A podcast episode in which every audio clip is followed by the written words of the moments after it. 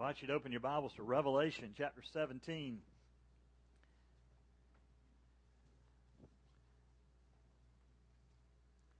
I'm teaching through the book of Revelation this summer, and I know some of you are thinking, well, wait a minute, we're already in 17. What happened to the first 16 chapters? Uh, if you'd like to listen to them, they're on iTunes. And what's going to happen after today, if you're not back, you can kind of pick that up as well. Or, hey, you can study for yourself. Uh, one of the greatest comments I've heard this summer that's blessed me uh, is several adults and, and students saying, This makes me want to go home and read my Bible. Well, that's kind of the whole point of what I hope to accomplish through preaching God's Word is it makes you want to go back and read the Bible because you figure out this guy isn't preaching some sermon he got out of the newspaper. This is actually from Scripture. Imagine that. It's kind of a novel concept, but that's what we do here at the chapel. So, Revelation 17 and 18, and we're really just going to focus on 17, and I'll, I'll tell you the uh, what's going on in chapter 18 as well. But I titled today's sermon, The Death of Religion.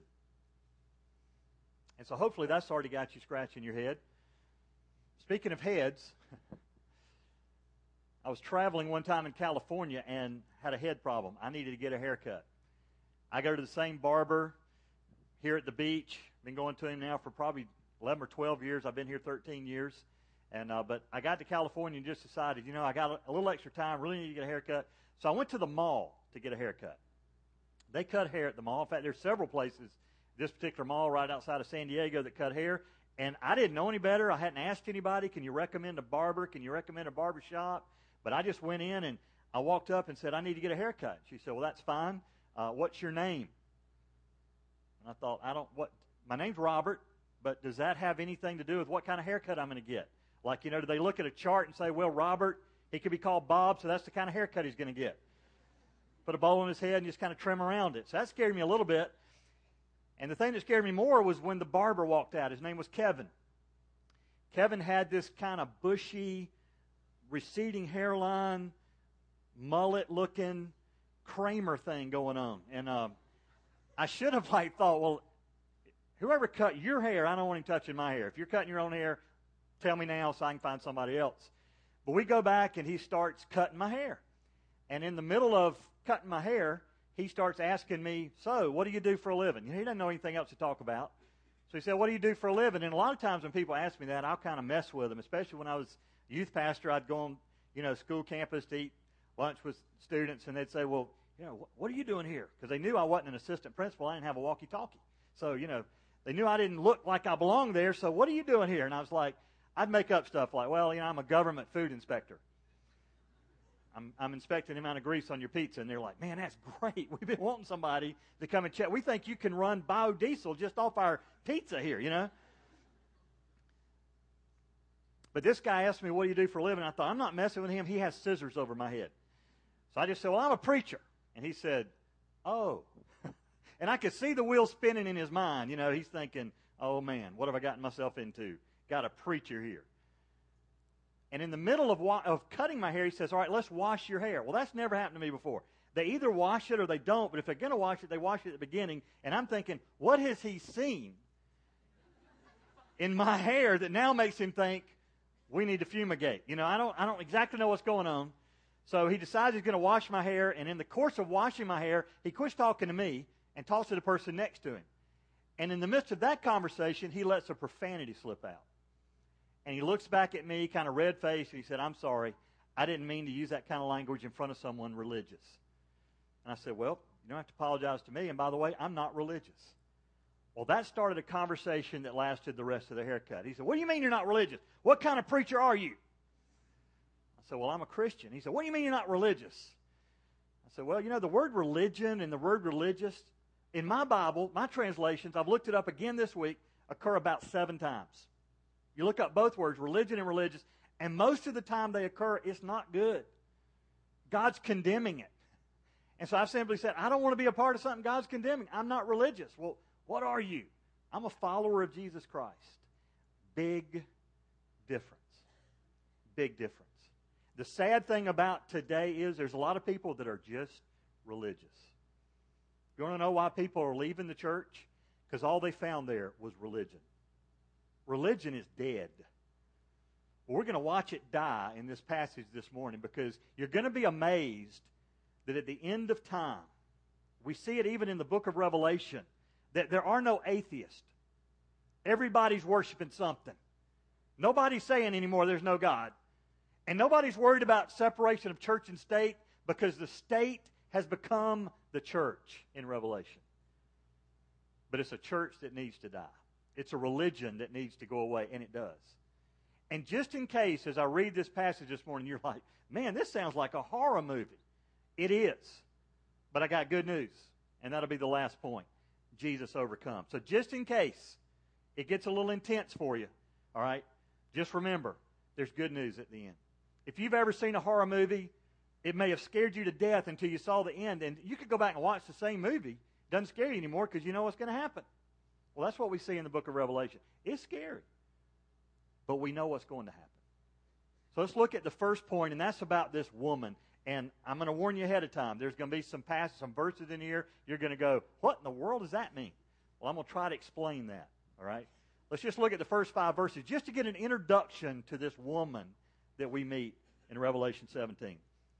Then one of the seven angels who had the seven bowls came and spoke with me, saying, Come here, I will show you the judgment of the great harlot who sits on many waters, with whom the kings of the earth committed acts of immorality and those who dwell on the earth were made drunk with the wine of her immorality. And he carried me away in the Spirit into a wilderness, and I saw a woman sitting on a scarlet beast, full of blasphemous names, having seven heads and ten horns. The woman was clothed in purple and scarlet, and adorned with gold and precious stones and pearls, having in her hand a gold cup full of abominations and of the unclean things of her immorality. And on her forehead a name was written, a mystery Babylon the Great, the mother of harlots and of the abominations of the earth. We're in Revelation. Just to recap what we've already seen, we saw in the first chapter of Revelation, John has an encounter with Jesus on this prison island that was basically uninhabited except for prisoners. He was all alone, and Jesus comes and appears to him. John's about 90 years old. And Jesus says, Come up here and let me show you what's going to take place. In fact, he says to John, you're going to write down everything you see. And at several points in Revelation, I try to put myself in John's shoes or sandals and ask the question, man, how do you write down everything he's seeing? This is incredible. So often you'll hear John say, well, it's like this. Why? Because he'd never seen anything like what he's about to see, and he's trying to use earthly terms that he's familiar with to describe something that's totally blowing him away. And so John says, Jesus tells him to write down everything you see. So he sees heaven, he sees the throne room. He sees God sitting on the throne. He sees the lamb that was sacrificed for the sins of the people. And he sees this scroll. And he sees these seven seals. And we see the seals start to be broken. And all heaven breaks loose. And I mean, calamity strikes the earth. Whether it's fire or water drying up or whatever, it gets a little bit worse then. From the seven seals, we go to the seven trumpets. In the seven trumpets, it's a little bit more devastating. A little bit more the light is turned out. A little bit more chaos has been created on planet Earth. Then we get to the last passage that we looked at last week, and we see these seven bowls or vials. They're not just poured out like a waiter pours your water at lunch, they are just dumped. And when they are dumped, I mean the world is falling apart.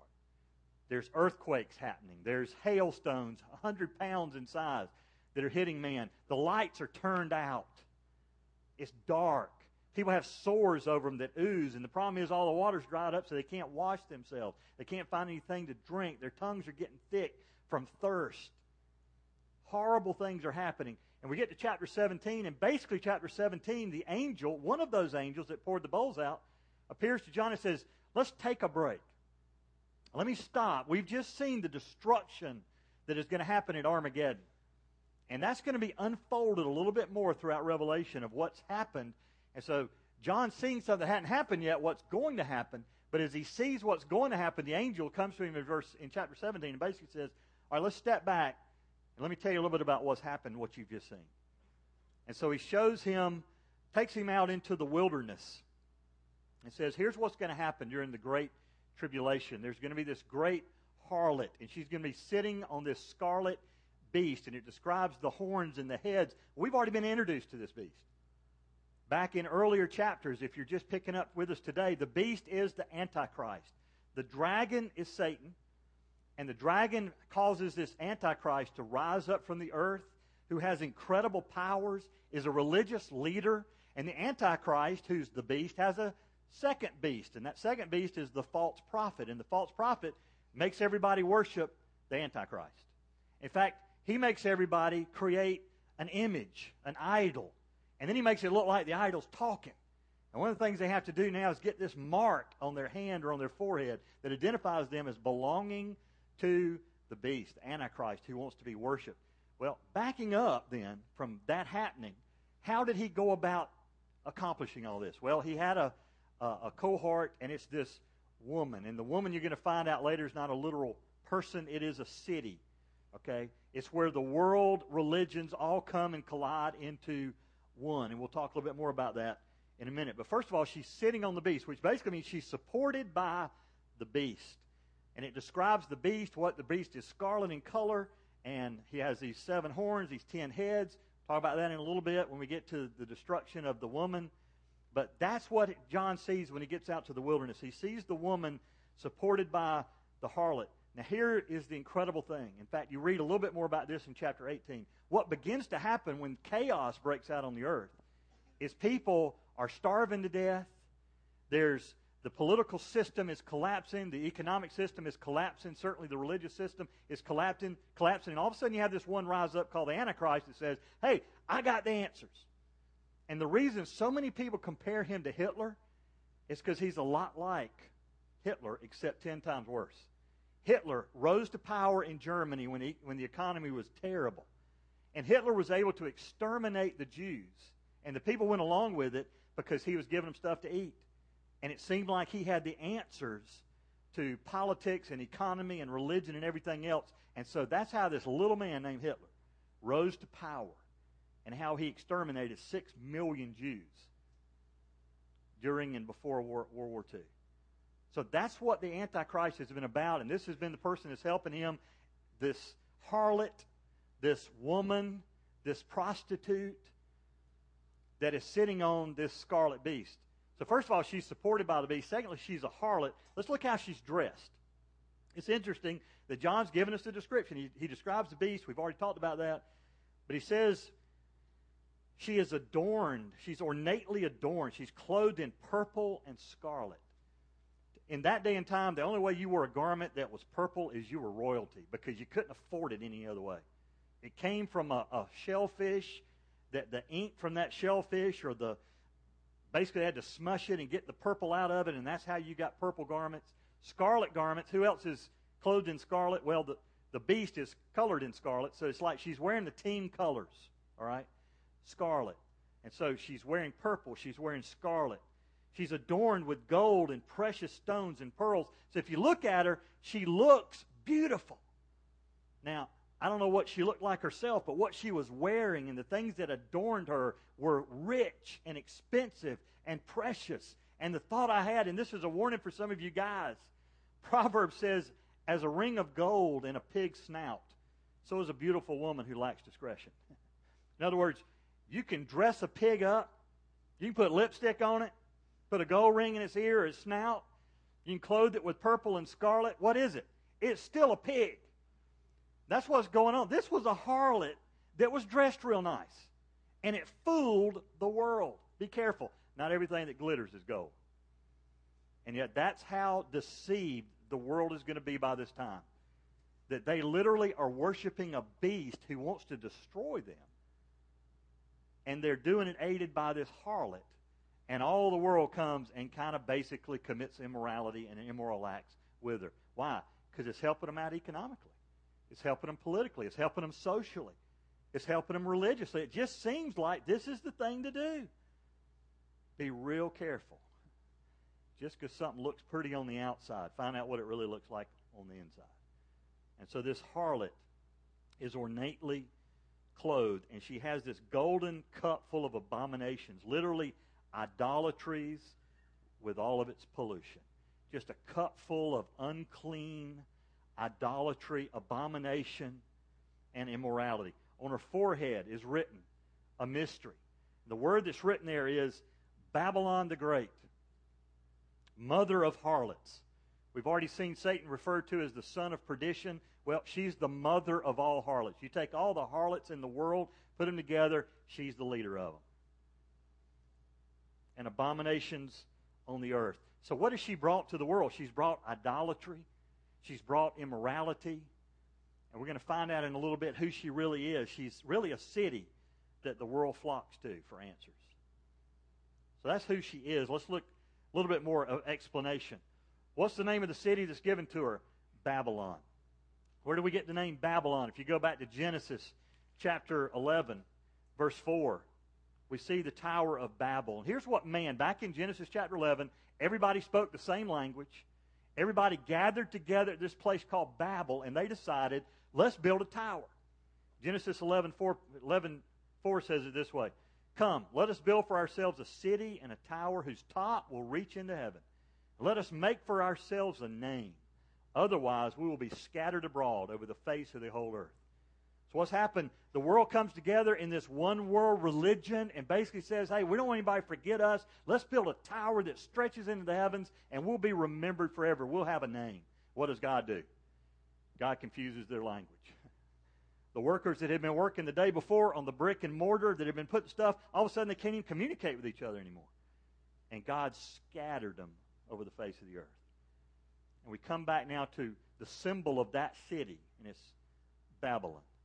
In fact, it's really every city in the world at that point in time, but it's, it's come together for one purpose, and that is to do away with God, to do away with Christians, and to worship and to elevate the Antichrist, this beast. And so he sees her as Babylon. He says, I saw the woman drunk with the blood of saints.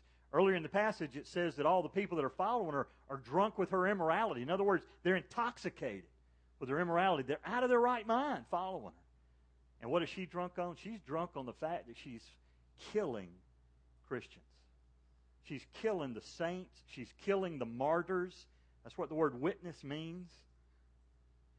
And John is scratching his head. In fact, he puts it this way I wondered greatly. Let me read this passage from 6 and following. And I saw the woman, drunk with the blood of the saints and with the blood of the witnesses of Jesus. When I saw her, I wondered greatly. Understatement. And the angel said to me, Why do you wonder?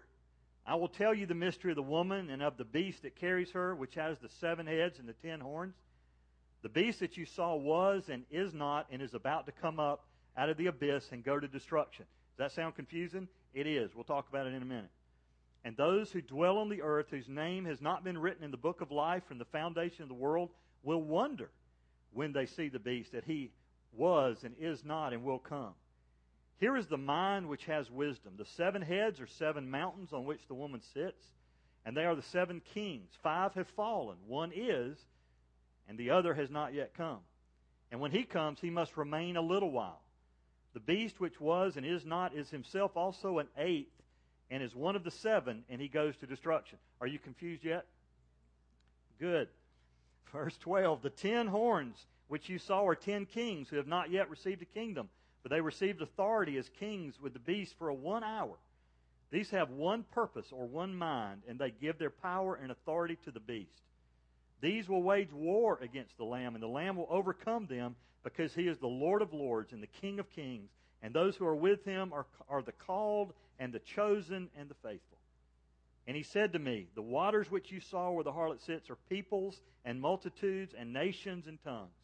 And the ten horns which you saw and the beast, these will hate the harlot and will make her desolate and naked and will eat her flesh and will burn her up with fire. For God has put in their hearts to execute his purpose by having a common purpose and by giving their kingdom to the beast until the words of God will be fulfilled. The woman whom you saw is the great city which reigns over the kings of the earth. All right? That passage is confusing. Gets a little funky. You're wondering, what, what is it talking about? This one who is and was and it's coming back and it's not anymore. And then what about these horns and the heads and all that? Let me try to unpack it. Stay awake. All right? Put on your seatbelt. Let's move through that because I want to get to the end, and that's verse 14. All right? But let's look at the explanation of the woman. She's Babylon. She's the one who's drunk with the blood of the saints. And then he says, I wonder greatly. The word wonder literally means I, I'm admiring or I'm astonished. It's like John at this point doesn't get it. His eyes are wide open. His mouth probably is too. Just and the angel looks at him and just sees John going, "What does all this mean?" And so the angel says, "Hey, why are you wondering? I told you I was going to explain all this to you. So let me explain it to you." He says, "The beast. I'm telling you a mystery, really a, a secret. I'm going to reveal the secret to you. The beast that you saw, who was and is not, and is about to come up out of the abyss. When we were introduced to the beast in earlier chapters, it says that as he rose up, he had these seven horns and these ten heads. One of the heads had a fatal wound. Well, what happens when you have a fatal wound? You die. All right? But he's come back from the dead. What is he doing? He's imitating Jesus. Jesus, who really did die and who really did come back from the death, the Antichrist wants to be kind of the bizarro world of Jesus. He wants to be the opposite and kind of corresponding to Jesus. And so it appears that he died and came back from the death. It's a fake. He is a cheap imitation that's dangerous because he's a cheap imitation. And so that's what it is. This beast who was and is, and all the world's going to buy this lie. All the world's going to believe this, this beast that we're worshiping has risen from the dead for crying out loud. That's a good pedigree. Well, no, it's not because it's a fake. And so that's what it means when it says that he is and he was and he will be again. But he's going to go to destruction, literally ruin or loss. We've already seen Armageddon. We're going to see a little taste of it today and get a little bit more of it next week in chapter 19. Those who dwell in the earth and whose name's not written in the book of life from the foundation of the world will wonder when they see the beast. They're going to absolutely, with their eyes wide open and mouth wide open and thinking, this is the answer. When the Antichrist comes, they're not going to see a beast that turns them off. In fact, the word for beast means dangerous animal. They're not going to see a predator. They're going to see somebody that seems like they got all the answers, and they're going to follow him hook, line, and sinker. So that's who the beast is to them.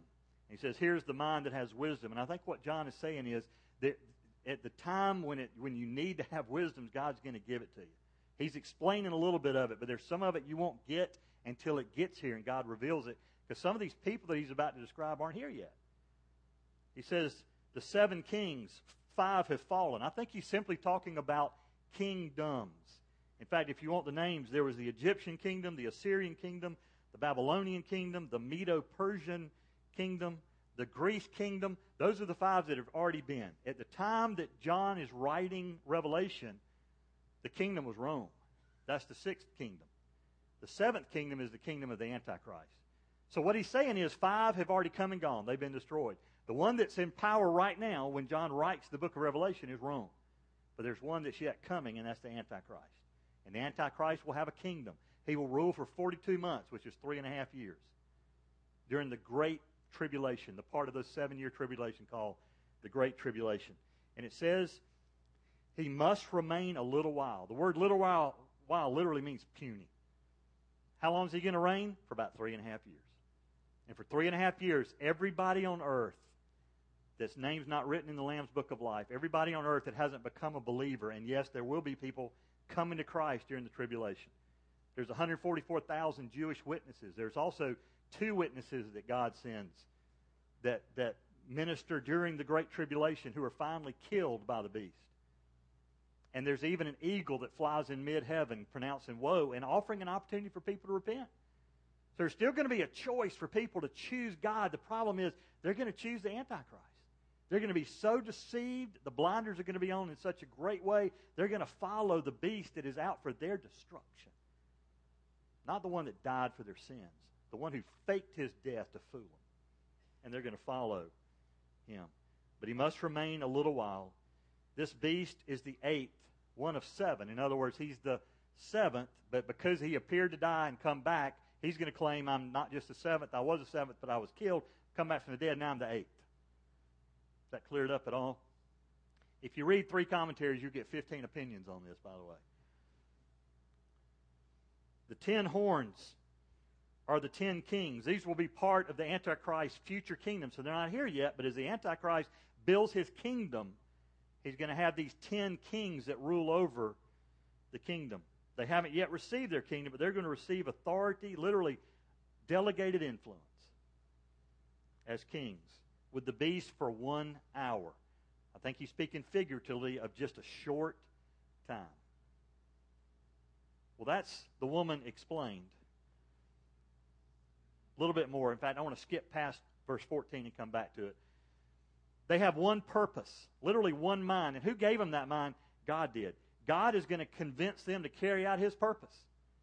And one of the things they're going to do is destroy the woman. Why? The woman has helped the Antichrist rise to power, and the Antichrist is not going to want to share his glory with anyone else.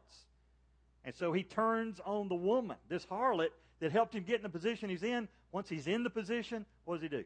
Turns on her. Burns her, eats her flesh, literally consumes this city because he is selfish for worship. He won't share his glory with anyone else. A lot like Jesus. Jesus won't share his glory with anyone else either, and he's about to destroy those who are trying to steal his glory. But the Antichrist for three and a half years is going to be that person. God's going to put it in their hearts to execute his purpose. And the woman, the great city, will finally be destroyed. But then back up to verse 14 and let's end there. Verse 14 These will wage war against the Lamb. I want to talk about the war just a minute. We looked at Armageddon last week. Armageddon is this plain in Israel called the Megiddo Valley. There's it's huge plain with mountains on either side of it. Showed a video last week of me being there and getting hailed on. Fortunately, the hail was dime-sized hail and not 100 pounds, or I wouldn't be here to tell you about it. All right. But at Armageddon, all the kings of the world are going to come to this one place, and that's where the final battle is going to be. But how long do you think this battle is going to last? Well, they're all going to get there and strategize, but when Jesus shows up on the scene, it's over. I kind of have this picture. Have you ever sat in a classroom with maybe a bully or a loudmouth that's just up, just talking and all that, and doesn't realize the teacher's just walked in? And you're kind of just, just let them go. Just keep talking because this is going to be great. Or maybe it's the football team, you know, and you're sitting there, some guy's up talking bad about the coach, doesn't realize the coach just walked in behind him, and he's going to be running laps for the rest of his life. Well, it's even worse than that. The beast is a bully who gathers all these people that are following him, that have bought his lie, to this place called Armageddon, and they think they're going to have a battle with God. Well, how long is that battle going to last? Not long. This isn't going to be drawn out. They're not going to be doing reports on CNN or Fox News because when Jesus shows up, he takes over. And Armageddon ends the battle of all battles. We'll talk more about that in coming weeks. That Satan will ultimately be cast into the lake of fire which burns forever. And his demons and those who have followed him will go with him. But look what it says the Lamb will overcome them. That's an understatement. The Lamb will, Lamb will subdue them. Why? Well, first of all, he's Lord of Lords. The word Lord means supreme in authority. So what does it mean? They had lords on earth back then that had some limited authority. Jesus is the Lord of them. He's the Lord of you. He's kurios in the Greek. He is supreme in authority. He's in control. He's Lord of Lords. Second thing is he's King of Kings, which really means a sovereign. See, they had kings back then. In fact, it's interesting that in Rome, the Roman emperor was always called the King of Kings. Why? Because he had little kings under him that were kind of took care of provinces and states, but the leader of Rome would be called the King of Kings. In fact, the woman, if you remember in verse 18, when it says she reigns over the kings of the earth, it literally means this she has a kingdom over the kings of the earth. So the woman even considered herself king of kings. The Antichrist would have considered himself the king of kings. But they're going to meet the real king of kings. And everything changes once that happens. He's the Lord of lords. He's the King of kings. Philippians 2 tells us there's coming a day when every knee will bow and every tongue confess that Jesus Christ is Lord to the glory of God the Father. Who all is that going to include? Everybody's got a knee. The Antichrist, the woman, the false prophet, the dragon, Satan, and every person that's followed them, every demon, and every person that has followed them and rejected God will bow one day and acknowledge he is Lord. And those who are with him, and I just want to close with this description those who are with him are the called and the chosen and the faithful. If you've trusted Christ as Lord and Savior, the Bible says you're of that number. You're of the called. John 6, 44, Jesus puts it this way No one can come to me unless the Father who sent me draws him, and I will raise him up on the last day. You've been invited to follow Christ, and you've accepted the invitation. You're the chosen. 1 Peter 2, 9 puts it this way You're a chosen race, a royal priesthood, a holy nation, a people for God's own possession, so that you may proclaim the excellencies of him who has called you out of darkness into his marvelous light. You're the chosen, you're the called, you're the chosen, you're the faithful, literally trustworthy, demonstrating true saving faith. So we can take comfort as believers. Why? Because we belong to God. We're His. We're protected by Him. And as you read the book of Revelation, listen, it gets better. In the next four weeks, we're going to unpack the new heaven and the new earth. We're going to unpack, unpack the second coming of Christ. We're going to catch a glimpse into eternity. So it gets better. Let's bow our heads and pray together. Father, thank you for the truth of that. God, the generation that we live in seems like things are falling apart around us. And yet, Lord, it's going to ultimately get worse. It, it, may get better in the short term, but in the long run, it, it's going to get worse. There's really going to be a kingdom opposed to God. The spiritual persecution that we face today is nothing compared to what will happen. And yet, Father, you have promised that your, your followers are not destined for wrath. But we're destined for mercy. We're destined for your grace. And even during that time of tribulation, there'll be believers coming to you. Perhaps the greatest revival in the history of the world. Because ultimately, Satan doesn't win. You do. So, God, thank you today that we can worship you willingly. God, as we turn our hearts towards you, who is worthy of our worship. God, thank you for that truth. God, continue to challenge us through our study of Revelations, even as you've done today. pray this in Jesus'.